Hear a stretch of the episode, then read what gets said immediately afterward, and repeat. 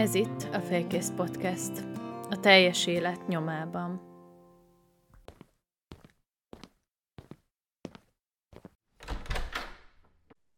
Szóval sziasztok! Ez itt a Félkész Podcast. A mai epizódban Péter Mátyással fogok beszélgetni.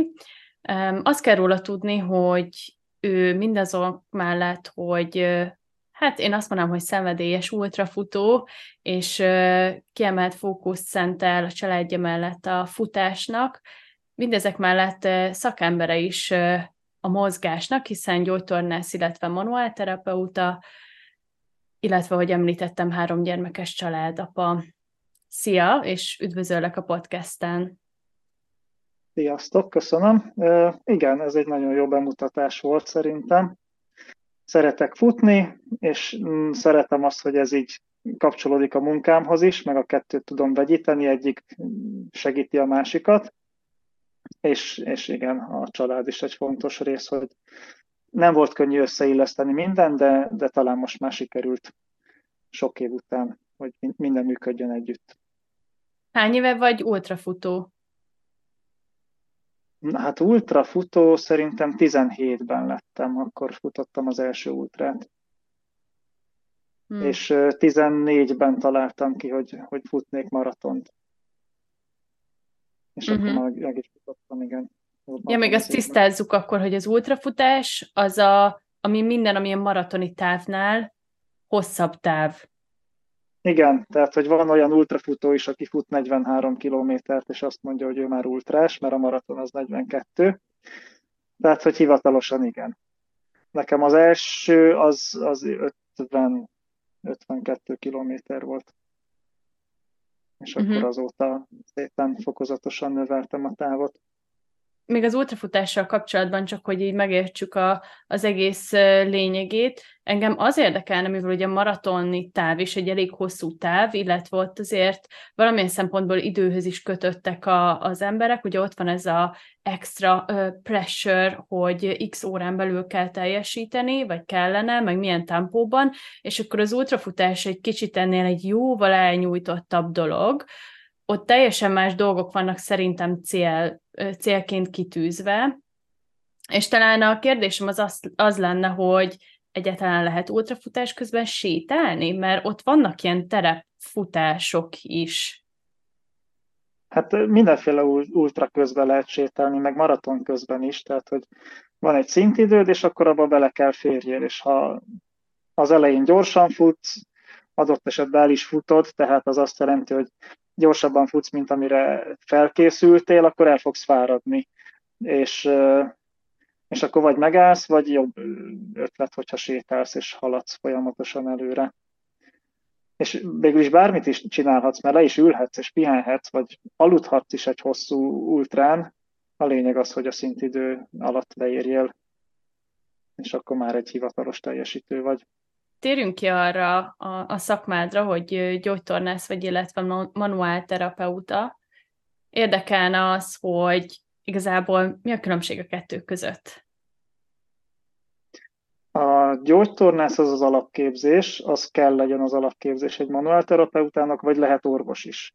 Ebből kevesebb van, több a, a gyógytornász manuálterapeuta. És ugye a gyógytornász az az tornával gyógyít elsősorban, tehát jellemzően mozgásszervi panaszokat, de nagyjából minden egészségügyi területen találhatsz gyógytornászt, intenzív osztályon, légzésterápián, kardiológián, de azért a legtöbb gyógytornász szerintem mozgásszervi panaszokkal foglalkozik.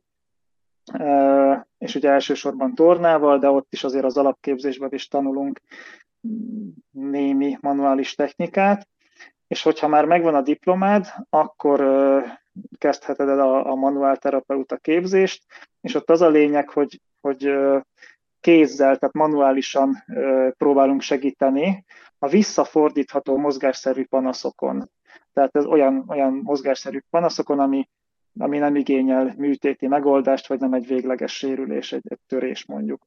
Amihez leginkább hasonlít, amit ismerni szoktak, az a csontkovács. Mindenki tudja, hogy mész, megroppant, és akkor valami történik mi is hasonló technikákkal dolgozunk. Tehát kívülről lehet, hogy azt látod, ugyanazt látod, mint mondjuk egy csontkovácsnál, csak a szaktudás nem ugyanaz, mert egy manuálterapeuta az kikérdez, megvizsgál, tudja, hogy miket szabad veled csinálni, és mi az, amit nem szabad, mert adott esetben ártana neked, és akkor ez alapján kezelünk. Míg egy csontkovács nincs ilyen hivatalos képzés, vagy semmilyen szakmai felügyelet felettük, tehát nem biztos, hogy ő, ő mindig tudja azt, hogy, hogy mivel árt és mivel használ. Tudnál mondani, hogy így kicsit jobban elképzeljük egy példát arra, hogy mondjuk milyen problémával kezelnél valakit a manuálterápia eszközeivel, és mikor lenne a, a gyógytorna előtérbe helyezve? Hát általában úgy van, hogyha manuálos kezelést csinálok, akkor azt ki kell egészíteni gyógytornával is. Tehát ahol, amit én manuális kezeléssel helyre tettem, mondjuk egy izületnek a mozgásterjedelmét visszaállítottam, hogyha az adott páciens azzal nem foglalkozik otthon, tehát nem nyújtja vagy erősíti azt a területet, akkor az nagy eséllyel vissza fog állni abba a kóros helyzetbe. Tehát mindig, hogyha manuált csinálok, akkor azt mindig kiegészíti a gyógytorna. De vannak olyan esetek, amikor nincs szükség manuálozásra, tehát mondjuk egy, egy törést nem fogok megmozgatni, hanem, hanem akkor ott olyan védett mozgásokat csinálunk, ami, ami nem árt a gyógyuló törésnek, de már elkezdi mondjuk a vérkeringést fokozni, és a, az izmokat finoman mozgatni. Tehát az, az meg szigorúan gyógytorna kell legyen. És ugye azt is megnézem, hogy mondjuk az adott betegnek vagy páciensnek mi az, ami működik jobban. Tehát lehet, hogy, hogy valakinek nagyon jó a a testtudatta, nagyon jó a mozgás kultúrája, és akkor neki adhatok fantasztikusan nehéz és összetett feladatokat, és ő azt profil meg tudja csinálni otthon, és ezáltal nagyon jól fog fejlődni. De lehet, hogy valaki soha nem mozgott életébe, csak még valamikor gyerekkorában a tesi órán, és, és utálja a mozgást, nincs is ideje rá, és akkor többet ér az, hogyha én manuálozok, és akkor ott abba mindent beleteszek, és, és mondjuk egy annyi feladatot kap, hogy menjen el sétálni. Akkor rátértünk arra a témakörre, ami még érdekelne, hogy kik járnak hozzád, és mivel ugye ultrafutással foglalkozol, járnak-e hozzád ultrafutók? Igen, járnak. Mm, tehát mondjuk vagy olyan egyharmada futó és sportoló, vagy talán így a fele a, a pacienseimnek, és a, és a másik része az pedig mindenféle, tehát gyerekek is vannak, mondjuk ilyen tíz évtől felfele az, a, akikkel én szívesebben dolgozom, mert ott már jó gyakorlatokat lehet adni, és mondjuk az alatt már azért kicsit nehezebb rávenni egy, egy gyereket, hogy, hogy tényleg gyógytornázzon, és, és aztán van most nem is tudom, 72 éves hölgy is, aki jár hozzám, aki amúgy egy aktív úszó, és, és VB-kre jár, és mindenféle Masters versenyeken részt vesz.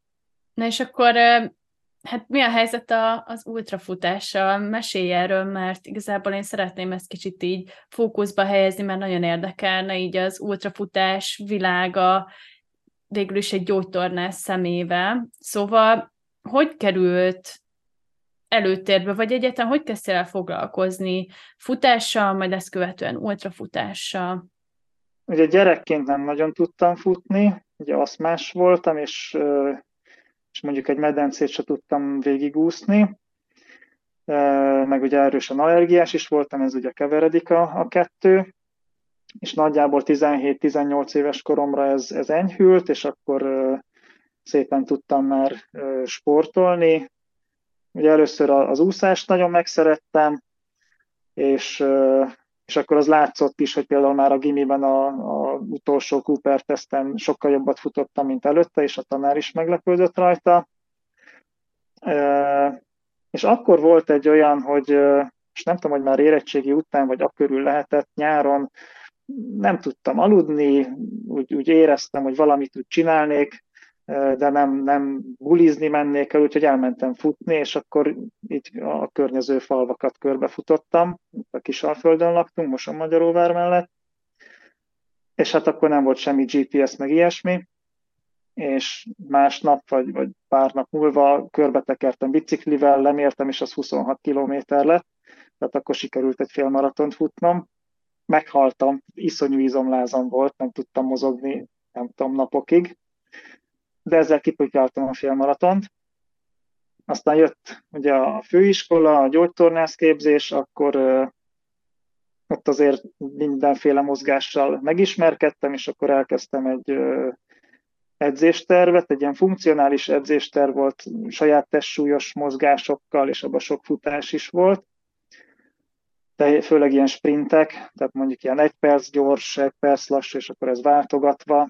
És az úgy tök jó volt, azt, azt csináltam egy, nem tudom, fél évig, évig, de aztán, ahogy elkezdtem dolgozni, akkor így más mozgások kerültek a fókuszba inkább, és amikor a, az első gyerekünk születése előtt olvastam egy könyvet a Vajudás támogatás mindenkinek címmel, Noll Andrától, és abban írta azt, hogy hogy szerinte a vajudás és a szülés az, az legalább olyan megterhelő, mint egy maratonfutás.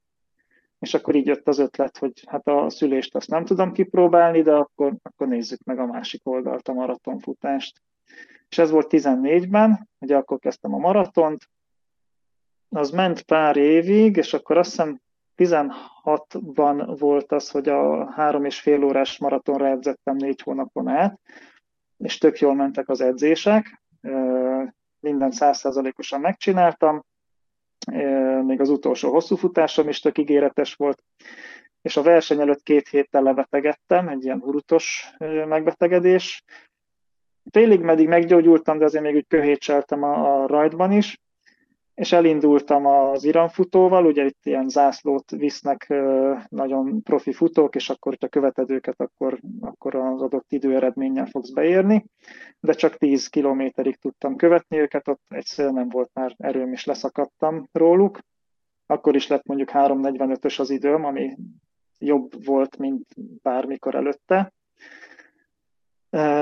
De azért az egy csalódás volt, hogy négy hónapot kőkeményen rászánok, és akkor ez lesz belőle Na és akkor hirtelen felindulásból beneveztem egy terepfutóversenyre, egy 30 kilométeresre, ez ilyen november első hétvégéje volt talán, és, és nagyon megtetszett az egész, gyönyörű volt az idő, narancsárga levelekkel volt tele minden, sütött a nap, és a, a vége felé, kb. az utolsó emelkedőn egy ilyen runner's high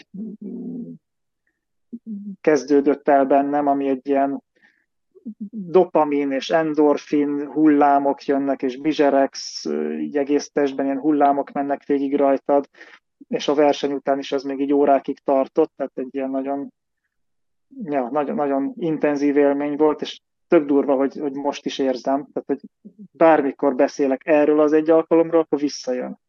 Ez, ez érdekes, hogy mit művel az ember agya. Na és akkor nagyon megszerettem a terepfutást, nagyon megtetszett a hangulata az egésznek, hogy ott a természetben vagy, és mozogsz, és, és minden tök szép, és jó, és nyugodt. És akkor a következő év volt ugye 2017, és akkor uh, már májusban beneveztem a, a, erre az 50 kilométeres futásra, ami ugye ultrafutás és ultraterepfutás lett belőle. És, és akkor is... ennek, ennek a neve ugye a kör, jól tudom?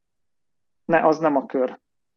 Tehát az az 50 kilométeres, az egy sima verseny volt, a Szentendréről indult, uh-huh. az 50, és maga a kör, az már szembe jött akkor velem, az a hazai terepfutásnak nagyjából a csúcsa, az a Börzsönyben egy 150 kilométeres útvonal, amire kvalifikálni kell magadat, ami azt jelenti, hogy legalább egy 100 kilométeres terepfutást sikeresen teljesítened kell, és akkor leadhatod a jelentkezésedet, te határozod meg az időt, hogy mikor szeretnél elindulni. Minimum 10 nappal a, az indulásod előtt jelezni kell. Van adott az útvonal, királyrétről indul, kapsz egy nyomkövetőt, és van 30 órád megoldani ezt a feladatot, hogy körbeérjél a bőrsönybe.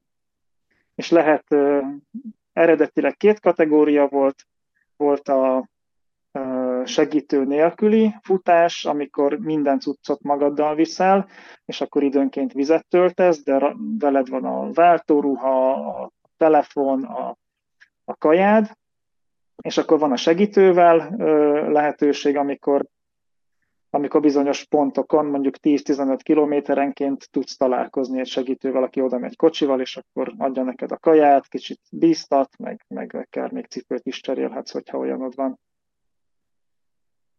És ez volt, 19-ben már beneveztem erre, mert 18-ban sikerült az első 100 kilométeres futásomat teljesíteni, és akkor 19-ben ezen elindultam segítővel, de kialvatlanul álltam oda a rajthoz, tehát nem sikerült jól aludni az előző éjszaka, és akkor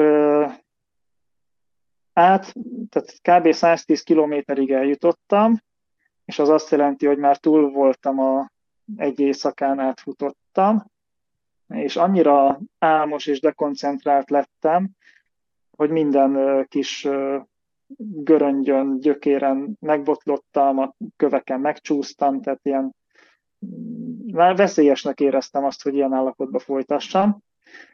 Ráadásul volt előttem egy lány, aki, aki nagyon csúnyán megsérült, elesett valahol az elején, és akkor annyira belefúródott egy kő a lábába, hogy hónapokig nem tudott futni. És akkor úgy gondoltam, hogy ez ennyit nem ér nekem, hogy én is egy ilyen sérülésbe belemenjek, és akkor inkább ott kiszálltam, mert az senkinek se jó, hogyha én sérülten hazamegyek, és akkor otthon van a feleségem, ahogy volt, igen, akkor már három gyerekkel, meg akkor én is ott vagyok, és akkor engem is lehet ápolni. Feltételezhetjük azt, hogy azért az előző versenyzőnek a, a lesérülése volt egy ilyen dolog, ami kizökkentett téged ebből? Biztosan, tehát én a, igen, Szóval ez a példa, amit láttam, hogy, hogy ennek ilyen rossz vége lehet, ez, ez nagyon is benne volt a fejemben, és, és akkor ezért szálltam ki, hogy, hogy ne történjen velem ilyen. Mellesleg azóta, hogy már kétszer teljesítette, tehát hogy visszatért ő is ebből a dologból tök ügyesen. De ez egy meghatározó dolog volt, igen, ott azért szerintem mindenki, aki elindul ezen a körön, úgy figyeli, hogy a, a többiek miket csinálnak, mit írnak, milyen beszámolókat, vagy, vagy éppen milyen videókat készítenek velük, úgyhogy igen, azért a, általában tudni szoktuk, hogy, hogy, a, hogy a többiek mit csinálnak, meg merítünk a, a másiknak is a, a teljesítéséből. És akkor ugye 19-ről beszéltél, gondolom nem adtad fel, indultál újra 20-20-ban. Milyen volt? Igen, akkor jött be ugye a Covid, akkor volt ez a kiárási korlátozás. Na úgy volt, hogy októberben futottam a Vadlán terepultrán, ami a Keszthelyi hegységben egy 100 kilométeres terepfutóverseny, és az tök jól ment, éreztem, hogy jól fel vagyok készülve, és hogy innen már nem sok hiányzik ahhoz, hogy a kört is magabiztosan elkezdhessem. És akkor bejött ez a kiárási korlátozás, és úgy éreztem, hogy, hogy tök jól fel vagyok készülve, minek várjak még, és, és decemberben van a születésnapom, és akkor ennek apropóján decemberben beneveztem a körre. Ugye hetedikén indultam el szerintem, és nyolcadikán fejeztem be a születésnapomon, és ugye mivel volt ez a korlátozás, ezért nem akartam segítőket hívni, mert hát el, nem, nem akartam senkit se ebbe így, így belekeverni, úgyhogy én is nem hivatásos, igazol sportoló lettem egy, egy sportcsapatnál, és akkor ezzel a papírral már kijárhattam az időkorláton kívül is. Viszont ugye tartottam attól, hogy, hogy decemberben egyedül ott vagyok a körben, elég nehéz, majd a bőrzsönyben, és akkor elég nehéz segítséget hívni. Úgyhogy nagyon sok felszerelést vittem magammal, sok plusz réteg ruhát, térrögzítőt, bokarögzítőt, izolációs fóliát, tehát felkészültem arra is, hogy mi van akkor, hogyha lesérülök, és akkor nekem ott meg kell oldani egy-két órát magamban a, hidegben. Úgyhogy így jó nehéz volt a hátizsákom. így utólag azt mondtam, hogy ha ott, ott meghaltam volna, még azt is túlélem, annyira elszánt voltam. És ugye azt találtam ki, hogy ha ilyen nehéz a zsákom, akkor, akkor kicsit könnyítek rajta, és valamikor előtte kimentünk a fiaimmal a bőrzsönybe, és elrejtettünk csomagokat ugye az útvonalon, tettem ki izotóniás italt, meg a kajákat, hogy azt ne kelljen cipelni. És ezt ugye jeleztem is a szervezőknek, hogy én ezt így szeretném megcsinálni, rábólintottak, hogy jó van, menjek, és a nevem mellé kiírták, hogy segítő nélkül így teljesítés, és ugye a nyomkövetőt meg látják, folyamatosan szokták nézni az emberek, miközben valaki megy a körön, és egy ilyen kisebb felháborodás volt, hogy milyen dolog az, hogy én nem megyek oda egy forráshoz, de mégis kimegyek mondjuk egy parkolóba. És, és akkor menet közben, miközben én kint a bőrzsénybe meneteltem, akkor a szervezők kitalálták, hogy mivel én ezt szépen bejelentettem előre, akkor ne legyen felháborodás, megalkotják a depózással kategóriát, és akkor így lettem az első, aki, aki depózással kategóriában teljesítette. Azóta már volt egy-kettő. Ja, pont ezt akartam kérdezni, hogy az mennyire gyakori egyébként azóta, hogy bevezették. Hát talán az a legritkább. Tehát, hogy azt Ugye nem annyira kényelmes dolog, mert ki kell menjél, és körbe kell járni az útvonalat. Tehát egy napod rámegy arra, hogy ezeket elhelyezd, ha csak nem csinálja meg valaki helyetted. És például az, a, ha jól emlékszem, én pár nappal előtte mentem ki, mert nem akartam, hogy az izotóniás ital megromoljon az üvegben. Tehát egy hétig nem biztos, hogy kint tudna maradni, úgyhogy még, még megigyad. Úgyhogy ebből viszonylag kevés van több. A, szerintem a segítővel a legtöbb az így a, a legbiztosabb megoldás. Meg az van legközelebb a verseny hangulathoz is, mert egy, egy futóversenyen is ugye ott vannak a frissítőállomások, ott, ott van valami segítség, tehát azért az egy nagy előrelépés, amikor valaki segítő nélkül is meg tud egy ilyet csinálni. Uh-huh. És én is szeretnék egy ilyet. Megpróbáltad? Hát próbálni próbáltam. Tehát volt ugye ez a 2020-as sikeres teljesítés, és akkor a következő évben tök motivált voltam, szerettem volna jobbat futni, és akkor ott 21 márciusában covidosak lettünk, pont azon a héten kaptunk volna oltást, amikor elkaptuk, úgyhogy nem kaptuk meg az oltást, és akkor még egy kicsit erősebbek voltak talán a tünetek, főleg mint mostanában, de nem volt nagyon vészes így érzésre, egy ilyen erősebb influenza volt mondjuk, amit én éreztem, és akkor minden nap beszéltünk egy orvos barátunkkal, már mondjuk ilyen ötödik, hatodik nap lehetett, amikor én már kezdtem jobban érezni magam, de a beszélgetés közben köhögtem egyet, és akkor egy kis vért is felköhögtem, és ezt mondtam is neki.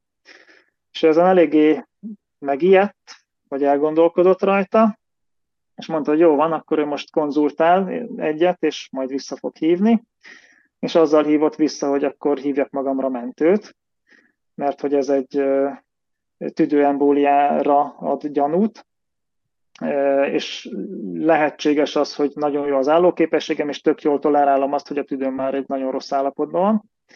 Úgyhogy végül mentőt hívtam magamra, bevittek a kórházba, és ott az lett volna a feladat, hogy a, egy vérvétellel D-dimer értéket megvizsgálják a véremben, és hogyha az magas, akkor meg egy CT-vel igazolják azt, hogy tényleg tüdőembóliám van. De valahogy ez nagyon félrement, és csütörtökön mentem be a kórházba, pénteken volt vérvétel, este jött az orvos, és megbeszéltük az eredményeket, és, és akkor így rádöbbent, hogy hoppá, hát magának lehet, hogy tüdőembóliája van, mégse csinálták meg a D-dimer vizsgálatot, tehát kimaradt ez a, ez az egy X gondolom a, a vizsgálati lapon. És akkor jött a hétvége, a hétvégén már nem volt labor, tehát mondták, hogy ott nem vesznek fél tőlem, ráadásul háromnapos hosszú hétvége, március 15-ével, úgyhogy mondtam, hogy én, mivel a tüneteim azok szépen enyhültek, már alig köhögtem felvért, ezért meg amúgy is az eredeti is nagyon kevés volt, mondtam, hogy akkor saját felelősségre hazamennék, mert a feleségem mégiscsak otthon van betegen a három gyerekkel.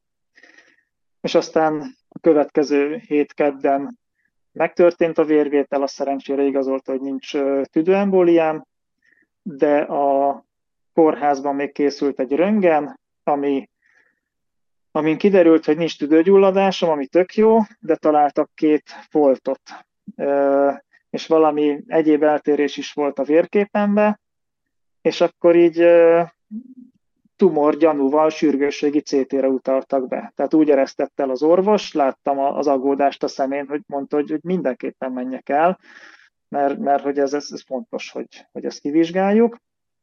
És akkor mondjuk másfél hét múlva megtörtént az MR, és nem volt semmi. Tehát, hogy semmi volt, minden eltűnt. Úgyhogy valószínűleg csak egy hibás felvétel volt a, ez a röngen. Az, az úgy egy elgondolkodtató két hét volt, mire ettől a orvos szemével látott aggodalomtól eljutottam oda, hogy kiderült, hogy nincs semmi baj. Na ez az, hogy hogy viselted ezt a másfél hetet, ezt a várakozást? Valahogy úgy voltam vele, hogy most bármi is van, azt kell csinálni, amit az orvosok mondanak. Tehát, hogyha kell ez a vizsgálat, akkor elmegyek oda, és akkor majd kiderül, hogy mit kell még tenni. De hogy most akkor még nem volt, nem tudom, okom elkeseredni semmin, és ugyanúgy dolgoztam tovább, meg minden, és, és aztán örültem, hogy, hogy nincsen. De valahogy szerintem éreztem is, hogy azért nincs olyan nagy baj. Tehát annyira nem, nem, nem aggódtam ezen, gondolkodtam rajta, de de nem kezdtem el bújni a, nem tudom, webbeteget, hogy, hogy mik a lehetőségek. Úgyhogy ja, jól, jól sült el a dolog szerencsére. Viszont alapból a Covid az eléggé ö, lenullázta a, az állóképességemet, ami azt jelentette, hogy egy minimális terhelésre is nagyon felugrott a pulzusom, sokkal jobban, mint korábban, mert ugye az órámon mindig láttam, hogy adott terhelésre milyen pulzusom van, és, és mondjuk egy, egy számomra normál tempójú biciklizésen is nagyon felment a pulzus, vagy hogyha egy picit kocogni próbáltam, és hogyha mondjuk 5 percet kocogtam, akkor utána egy ilyen remegést éreztem, ilyen izomlázszerű, de meg ilyen hőemelkedés volt tőle, tehát nagyon furcsa tüneteket produkáltam. Akkor vizsgálták is a szívemet, de, de úgy minden rendben volt és leállni nem akartam, úgyhogy azt csináltam, hogy folyamatosan mozgásba tartottam magam, és azt tapasztaltam, hogyha mondjuk 130-as pulzus alatt mozgok, akkor nincsenek ezek a negatív tünetek, és akkor ezt bicikliztem, gyalogoltam, futás helyett túráztam, és akkor szép lassan két hónap alatt eljutottam oda, hogy már egy nagyon-nagyon lassú kocogásra el tudtam menni, és onnan aztán sikerült szépen visszahozni mindent és, és akkor ugye ez mondjuk ilyen ok, szeptember-október környéke volt, amikor már egész jól tudtam futni, tehát kvázi nem volt már ö, ö, semmilyen maradványtünet, így a Covid-ból, és akkor ismét beneveztem a körre, mert szerettem volna visszatérni arra, arra a szintre, ami, ahol előtte voltam. Tehát akkor éreztem volna, hogy teljesnek a, a, a gyógyulást és abban az évben kezdte el a lányom az ovit, és akkor mindenféle betegségeket hozott haza, amit azért ilyenkor a szülők is rendszeresen elkapnak, valahogy az óvodai betegségek sokkal durvábbak, mint ami a felnőttek körében mozog. És a, a kör előtt is, ugye ez a két ünnep közé időzítettem, tehát karácsony után valamikor indultam el, és akkor így a, a, a gyerekek meg a feleségem elkaptak valami hasmenős vírust, és pár nappal, nem tudom, két nappal a kör előtt én is. És hát tök hülyeség volt odaállni, de hát fix volt a dátum, úgyhogy gondoltam, próbáljuk meg, annyira nem éreztem rosszul magam. Síkon tök jól haladtam, az úgy rendben volt, meg a lefeléken is, de az emelkedőkön így egyszerűen teljesen erőtlen voltam. Tehát, hogy az, hogy mondjuk két napig nem tudtam ugye kalóriát bevinni, kb. a belső raktárakból éltem, az annyira lemerítette a szervezetemet, hogy felfelé már nem tudtam haladni, és nagyon hamar kiderült, hogy, hogy ez esélytelen, tehát nem tudom tartani azt a minimális sebességet, ami kellene. Úgyhogy ott ki is szálltam 15-17 kilométer után. Ennek ellenére megpróbáltad a rákövetkező évben ugyanígy, ősszel vagy télen gondolom, 2022-ben.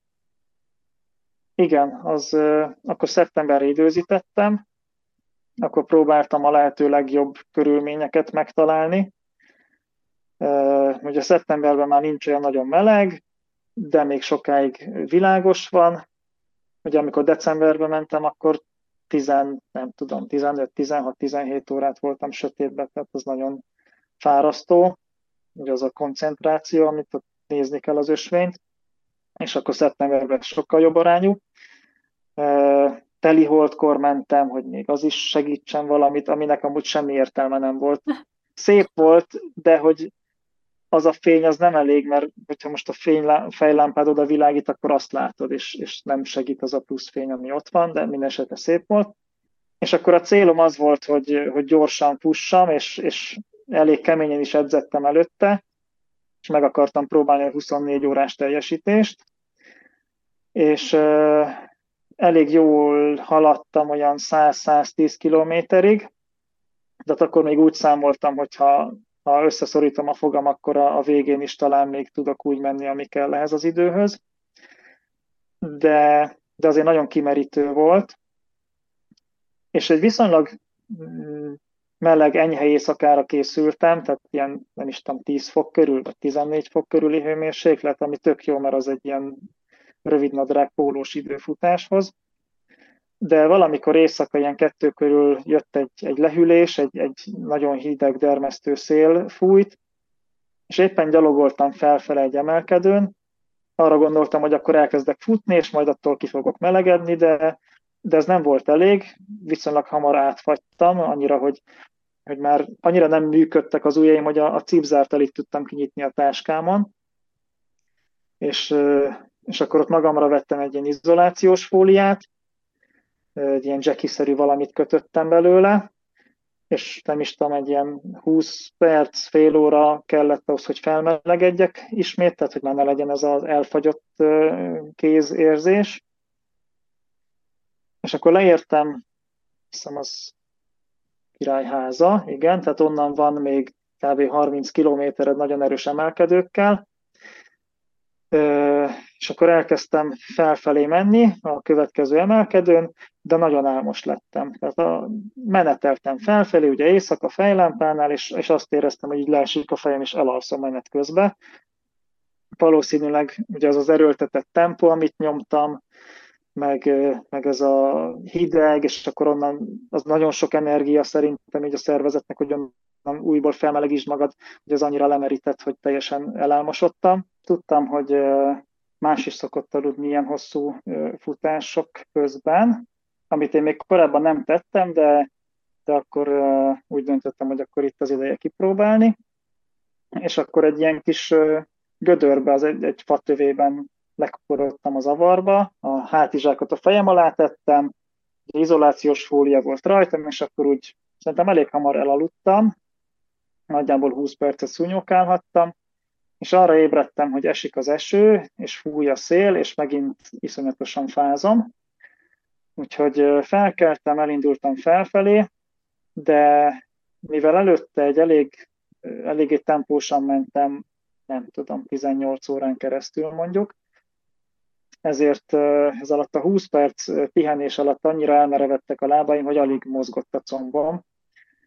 Ugye olyan érzés volt, mint amikor egy ilyen nagyon erős lábedzést csinálsz, és akkor nagyon durva izomlázad van pár nap múlva, és még a WC-re se tudsz leülni.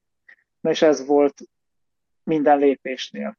Tehát, hogy egy ilyen, minden lépésnél egy ilyen nagyon erős fájdalom, ráadásul ott ö, gyakran vannak kidőlt fák, vagy, vagy olyan bozótos részek, ahol így át kell bújni a bozót alatt, vagy átmászni a fákon, és, és annyira nem hajlott a lábam, hogy alig bírtam átjutni ezeken az akadályokon, ami amúgy viszonylag könnyen szokott menni. Ráadásul ott még vagy ilyen 1000-1500 szint csökkenés lett volna hátra, mert, mert fent voltam egy hegyen, és ugye az a legfájdalmasabb a combodnak, amikor lefelé mész, akkor dolgozik a legerőteljesebben. És annyira elfáradtam fejben is, mert, mert előtte ez egy ilyen folyamatos koncentrációt igényelt, hogy, hogy hajtsam magam, hogy egy pillanatig se lazázzam el, mert, mert annyira tényleg haladni kell ahhoz, hogy 24 órán belül egy ilyet meg tud csinálni. Úgyhogy respekt mindenkinek, aki ezt megcsinálta, mert az nagyon, nagyon durva feladat szóval fejben is elfáradtam ettől, meg ugye testileg már érthető módon fáradt voltam, és, és egyszerűen nem éreztem magamban annyi lelki erőt, hogy, hogy én ezt a mondjuk maradék hat óra minden lépés szenvedést végignyomjam még. Tehát ennyire nem kellett nekem az a plusz egy érem, hogy, hogy ezt így végigcsináljam, meg amúgy is elúszott már az eredeti tervem. És akkor ott megnéztem a hegy tetején, hogy mi az a legrövidebb útvonal, amivel visszajutok a kocsihoz, és, és akkor vissza is mentem. Hm. Akkor is lett 135 vagy 6 vagy nem tudom hány kilométerem, tehát már nem sok hiányzott a végéből, de, de jó volt ez így. Köszi szépen ezt is, hogy megosztottad ezt, a, ezt az utadat, és tudom, hogy még ebben az évben is fogsz indulni, majd erről is beszélünk.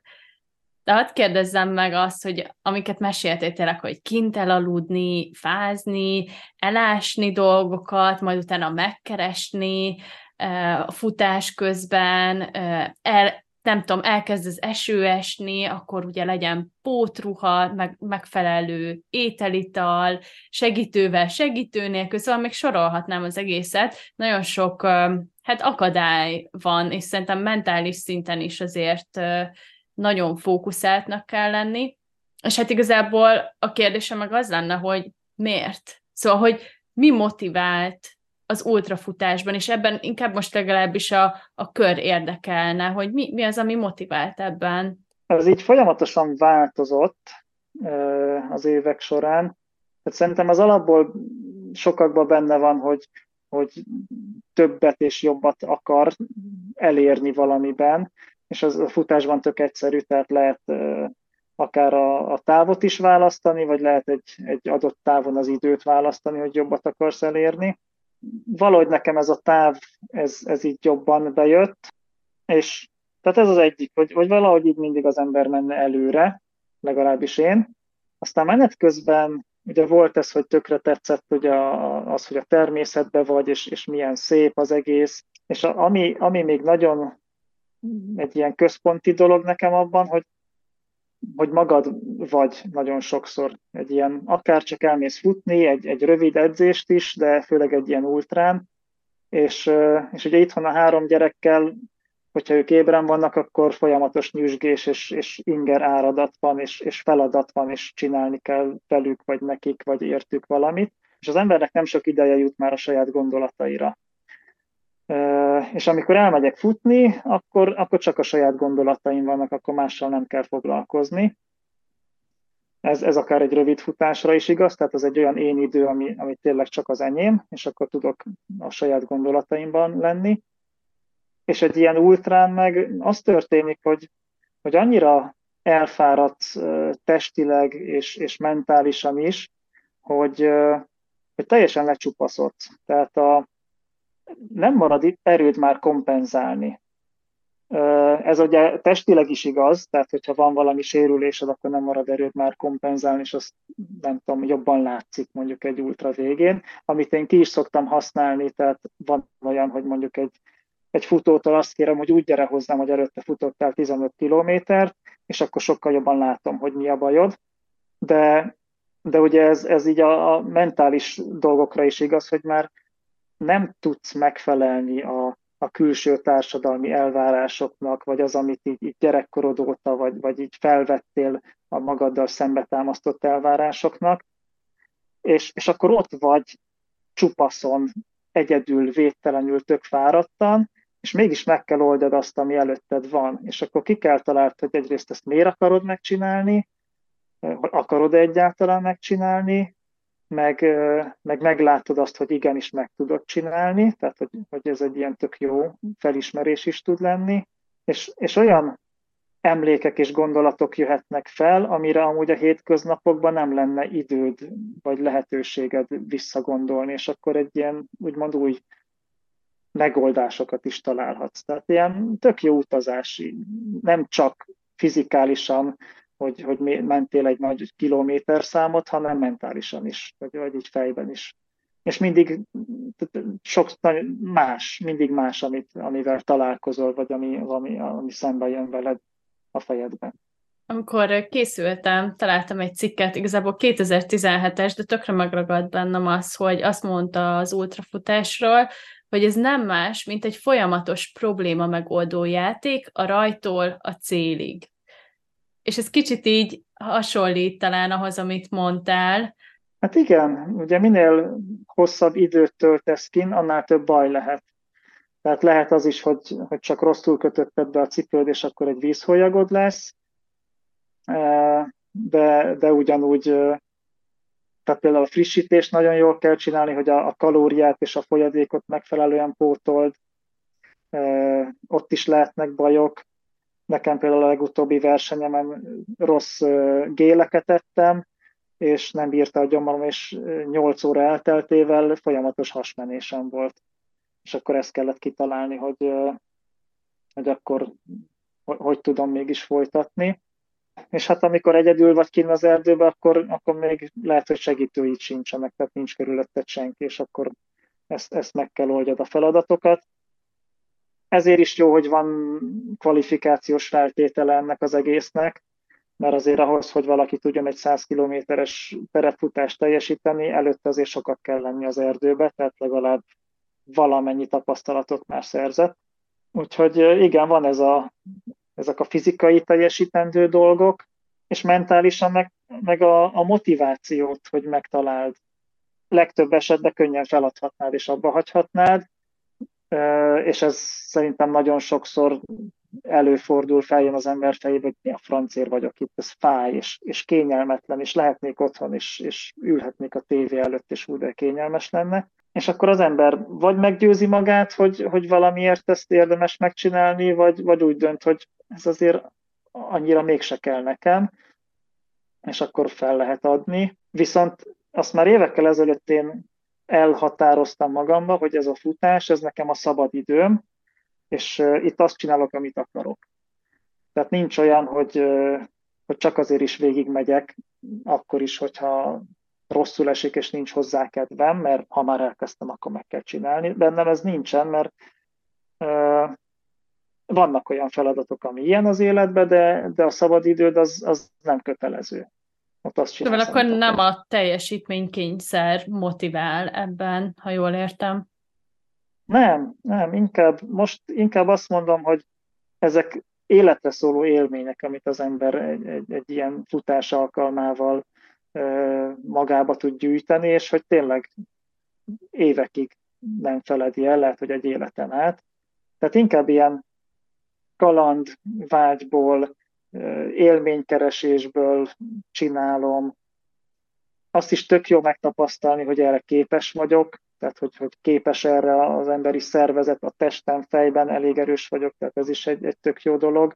De, de volt már olyan gondolatom is, hogy, hogy hát ezzel mondjuk példát lehet mutatni a gyerekeidnek, hogy, hogy milyen kitartó vagy, és hogy akkor ezzel mekkora dolgokat el lehet érni.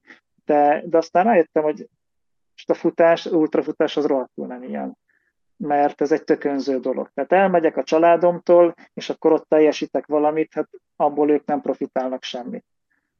Tehát ez, e, ezt, a, ezt a magasztos gondolatot elvetettem már. De egyébként miért nem profitálnának? Mert igazából elmész, igen, lehet, hogy sok időre, de visszajössz egy új, úgymond kipihen, mentálisan felkészült emberként.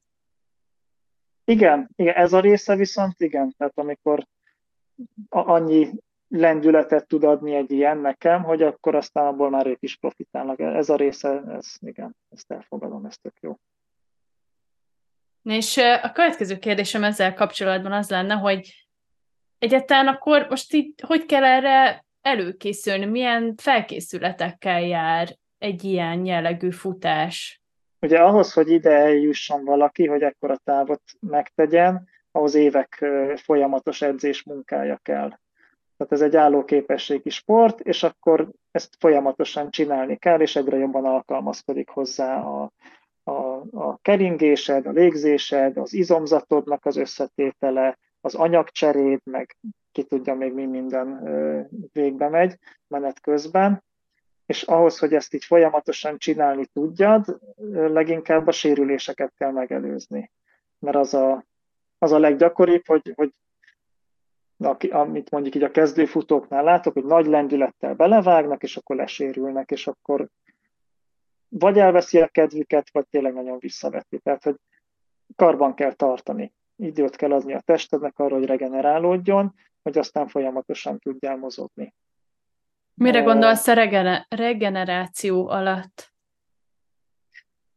Hát az egyik a nyújtás, szerintem az, azt minden mozgás után meg kéne csinálni,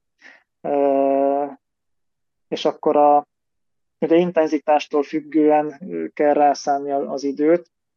Egy, egy könnyedebb alapálló képességi futás után mondjuk nem fogod annyira megterhelni az izomzatodat, és akkor elég egy ilyen lájtosabb nyújtás, de a lényeg az lenne, hogy ne az legyen az eredménye az edzéseidnek, hogy egy egyre merevebb, egyre rugalmatlanabb izomzatod lesz, hanem próbáld megtartani a mozgás terjedelmet. Mert ugye amikor, főleg amikor izomlázad van, akkor mikrosérülések keletkeznek a, a testedben, és, és akkor adott esetben még ugye tónusos az izom, össze van húzódva, feszesebb, fájdalmasabb, és jó lenne visszaadni a teljes mozgásterjedelmét, mondjuk lefekvés előtt, tehát hogy a legalább valamikor lefekvés előtt nyújtani, és, és mondjuk hengerezni is, SMR hengert, vagy valami hasonló eszközt használni, és akkor egy ilyen rugalmas izom az, amivel lefeküdtél aludni, és akkor azt kezd regenerálódni, és másnap is jobb állapotú lesz, és nem az lesz, hogy egy ilyen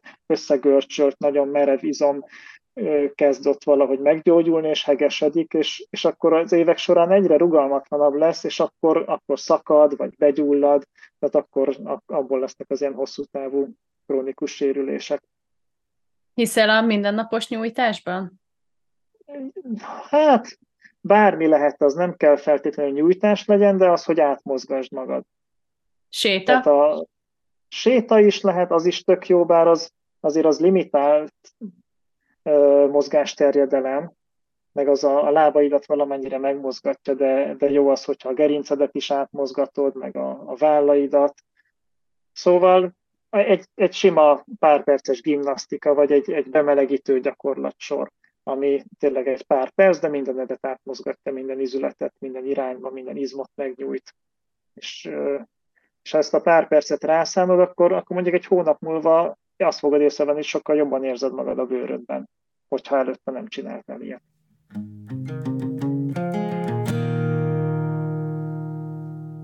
Ebben az évben újra teljesíteni akarod a kört. Mi az, amit az eddigi évek során tanultál, miben lesz másabb az előkészületed? Hát ugye most is decemberre időzítem, egy pár nappal a szülinapom után, az így jobban adja ki magát időben. Hát az, hogy milyen idő lesz, az majd kiderül, az most azért kellőképpen be vagyok tojva, aminek örülök is, mert úgy ez azt, azt eredményezi szerintem, hogy akkor jobban felkészülök minden, tehát főleg mentálisan, meg, meg úgy komolyan veszem a feladatot. És amire rájöttem, hogy én ebben a, a folyamatos alacsony intenzitású mozgásban nagyon jó vagyok, hogy tartsak egy, egy egyenletes tempót, és, és ezt fogom követni most is, tehát már az elején lassan indulok el annak érdekében, hogy semmiképpen se fárasszam ki magam, és még a végén is akkor ugyanolyan tempóval tudjak haladni, illetve most szeretném emelni a tétet, mert lesz a, a vulkántúra, december 9-én, és úgy szeretném, hogy először reggel azt megcsinálom, ami onnan indul a Börzsönyből királyrétről, az egy 42 kilométeres túra, nagyjából 8 óra alatt teljesítem, és miután beértem, akkor elkezdem a kört. És akkor így lesz 192 vagy 4 kilométer. Futottál már valaha ennyit egyszerre? Ez lesz a legtöbb. És az tök érdekes, hogy a, a körön, amikor megcsináltam, akkor nem ö, regisztráltam azt a pillanatot, amikor átléptem a korábbi leghosszabb távomat. Mert annyira mm, sok feladat volt az, hogy, hogy éjszaka sűrű ködbe futok, és figyelni kell az utat és mindent, hogy egyszer nem fogtam fel, hogy most már átléptem a, a, a korábbi limitet, pedig el, előtte, amikor ilyen volt, akkor mindig így örültem, hogy de jó, most már bármennyi lépést megteszek, az már több, mint amit valaha megtettem. Úgyhogy most erre szeretnék figyelni, és már ki is számoltam előre, hogy hol lesz az a pillanat, ahol, ahol ezt így átlépem. Remélhetőleg átlépem. Tehát azért sok minden közbe jöhet. De hát felkészülésbe, igen, most amit csinálok az elmúlt időszakban, hogy súlymellénnyel megyek, és szinteseket megyek, még arányában nehezebbet is, mint ami a kör lesz. Tehát az szerintem az ott a legnagyobb kihívás, hogy vannak annyira nehéz hosszú emelkedők, meg utána a lejtők is, hogy azt, azt kell igazán jól bírni, nem is az a 150 kilométer, hanem ezek a nagyon meredek emelkedők és lejtők, úgyhogy erre edzek most.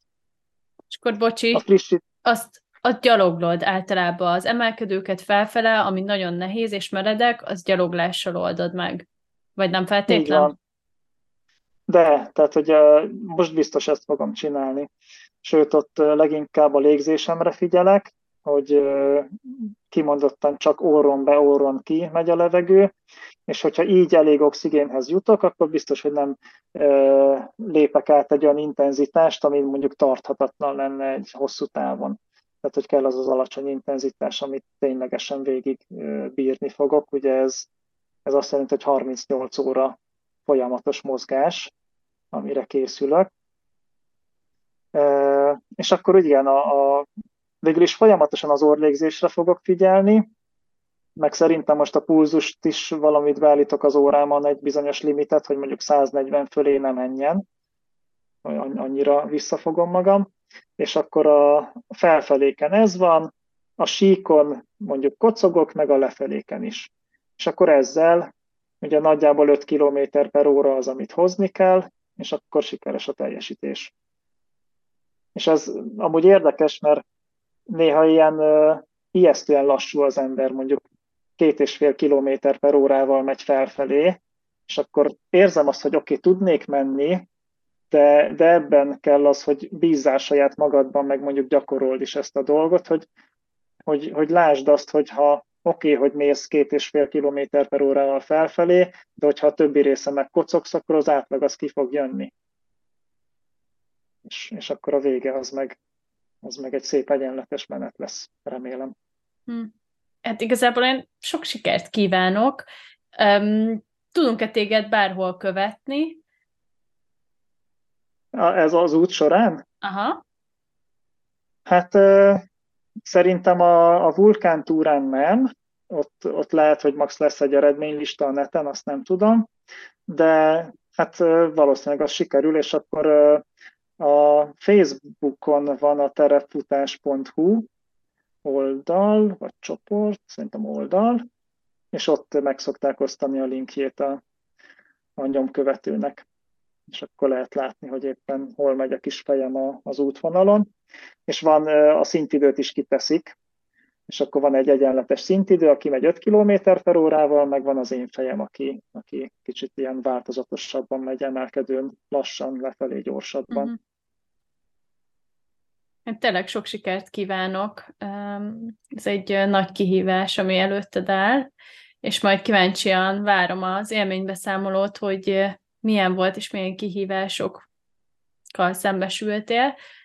És hát lassan a podcast felvétel végére érünk, úgyhogy nekem igazából két kérdésem van, amit a vendégektől általában mindig meg szoktam kérdezni. Az egyik az az, az ajánló. Szóval van esetleg egy olyan könyv, amit ajánlani tudnál annak, aki szeretne elmerülni így a futás rejtelmeiben, tudományában? Hát van a, egy egy német születésű biológus, aki Amerikában él a Bernd Heinrich, és neki van a Vajviran című könyve. Szerintem nincs meg magyarul, de az is lehet, hogy megvan, de angolul tök jó volt. És ő, ő maga is ultrafutó, főleg síkon futott, 100 mérföldön nagyon jó volt, azt hiszem még világcsúcs időt is futott annó, és és ő arról ír, hogy az állatvilágban különböző fajoknál mik azok a képességek, ami, amik amik ilyen különösen kiemelkedő állóképességre utalnak. Például a méheknél, hogy a gyors szárnycsapásokat ők milyen vérkeringéssel tudják lehűteni a testüket, vagy, vagy vándormadarak, hogy képesek arra, hogy ilyen hatalmas távokat megtegyenek. És akkor ezeket aztán így összegyűjti, és, és megmutatja, hogy az emberben is milyen sok képesség megvan ezekből. Lehet, hogy nem olyan kimagasló, mint egy vándormadárnál, de mivel mindegyikből van egy, egy nagyon jó szintű, ezért arra a következtetésre jut, hogy a, az ember is nagyon alkalmas erre a hosszú távú állóképességi terhelésre, akár, akár gyaloglásra, de, de ugye futásra is. Tehát ez, ez, ez nekem nagyon tetszett, hogy, hogy tényleg igazából erre születtünk, hogy, hogy tudjunk sokat menni és futni, vagy akár csak gyalogolni is. És a, a, aki amúgy meg így az ultrafutásban egy ilyen tökre motiváló alak nekem, ő, ő egy amerikai futó, a Sage Kennedy, futó is, edző is, fut aszfalton is, de főleg terepen ultrákat, és neki van egy YouTube csatornája, és ott nagyon jó tippeket oszt meg, akár futótechnikáról, akár versenyfelkészülésről, vagy edzéstervről. Tehát ő, ők ketten majd. Köszi, akkor ezeket a leírásban majd megtalálhatjátok.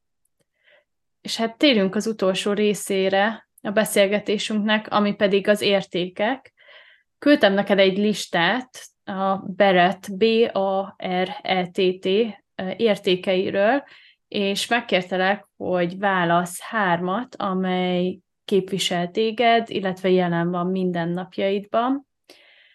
És hát szeretném kérdezni, hogy mely ez a három érték, és ez hogyan jelenik meg a hétköznapokban? Hát az első volt az az adaptability, az alkalmazkodó képesség, ami, ami már óvodás koromban is megjelent. Mi ugye Erdélybe születtem, és és aztán kb. négy éves voltam, amikor átköltöztünk Magyarországra, először az Alföldre, utána meg a Kisalföldre, még szintén óvodás koromban, és, és alkalmazkodni kellett az adott közösséghez, csoporthoz, hogy be tudjak illeszkedni.